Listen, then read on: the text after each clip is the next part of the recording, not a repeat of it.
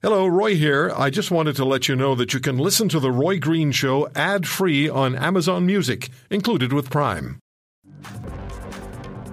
So I was reading a story in the Washington Examiner. It begins this way It's a long shot, and the odds are against him, but social activist and former New York Mayor Michael Bloomberg's past record of surprise victories shows that he can overtake the 2020 Democratic primaries and win the nomination, according to his former pollster. Quote, he is a winner at a time when Democrats have managed to turn a slam dunk 2020 victory into only a probable or plausible one. Perhaps voters might consider another option, end quote, said pollster John Zogby in a memo about Bloomberg's new effort. Well, our good friend John Zogby joins us on the Roy Green Show on the Corus Radio Network. John Zogby Strategies.com, author of books like these. His most current is we are many, we are one. So, John, thank you very much for the time. And uh, what, what is it about Michael Bloomberg that makes you think that he may just be able to uh, just push aside this ma- what started out as a massive field of, of, of, candidates for the Democratic nomination? Well, first of all, things have to play out in, in his favor. So, to some degree, um, he's dependent on, on external forces. But you know what's what's in his DNA is that he doesn't do anything um, uh, unless he's sure that that he can achieve it. Uh, that's how it was when he he formed uh, Bloomberg News, uh, taking on Reuters and Dow Jones, uh, and of course Bloomberg News became uh, the behemoth in financial news and then uh, you know, world news. Um, when he ran for mayor, you know, I polled for him early, and I I was the one who said to him, uh, "I don't see it. I just don't see an opportunity here."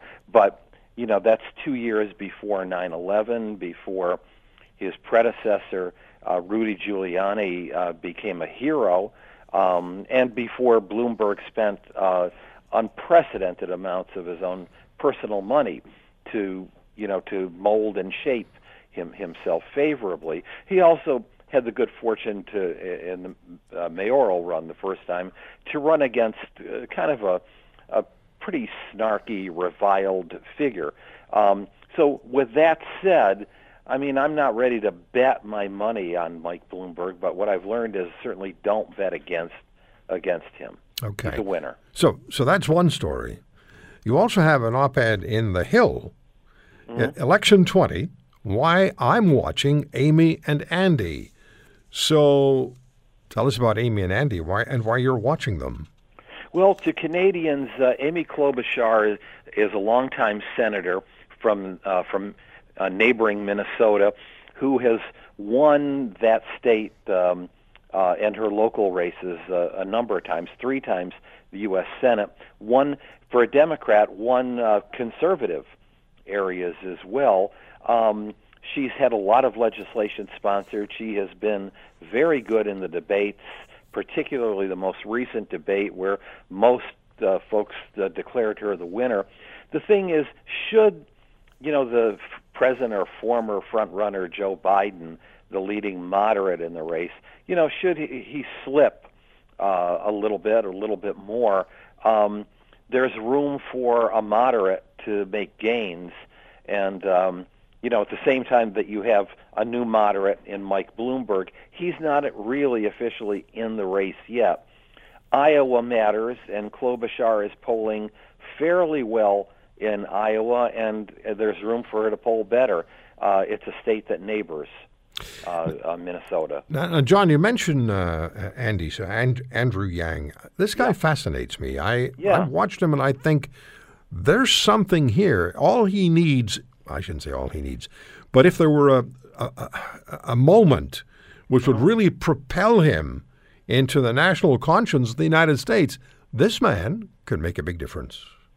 Am I right? He's very, very interesting. Um, he uh, is a darling uh, among millennials, um, uh, the Yang Gang, you know, and it looks, you know, uh, I can't break down his six percent, uh, you know, meaningfully, but it looks his big crowds are actually a lot of young men. Um, and what intrigues me about his candidacy is not so much his capacity to win as his capacity to draw from Bernie Sanders and even Elizabeth Warren, because he's he's the outsider, the iconoclast. The guy is very different. He's um, uh, a mathematician whiz uh, who has a terrific sense of humor.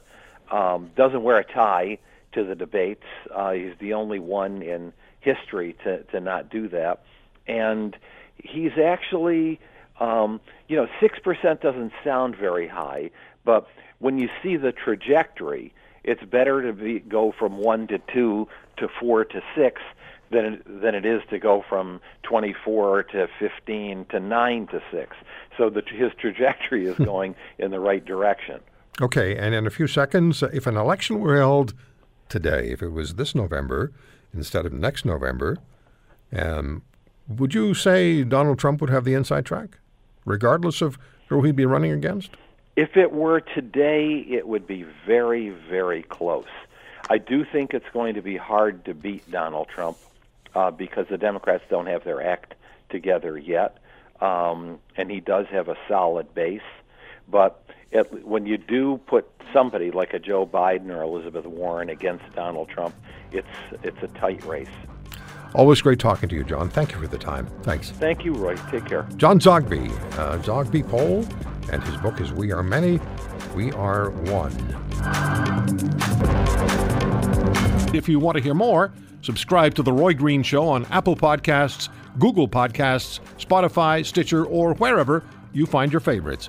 And if you like what you hear, leave us a review and tell a friend. I'm Roy Green. Have a great weekend.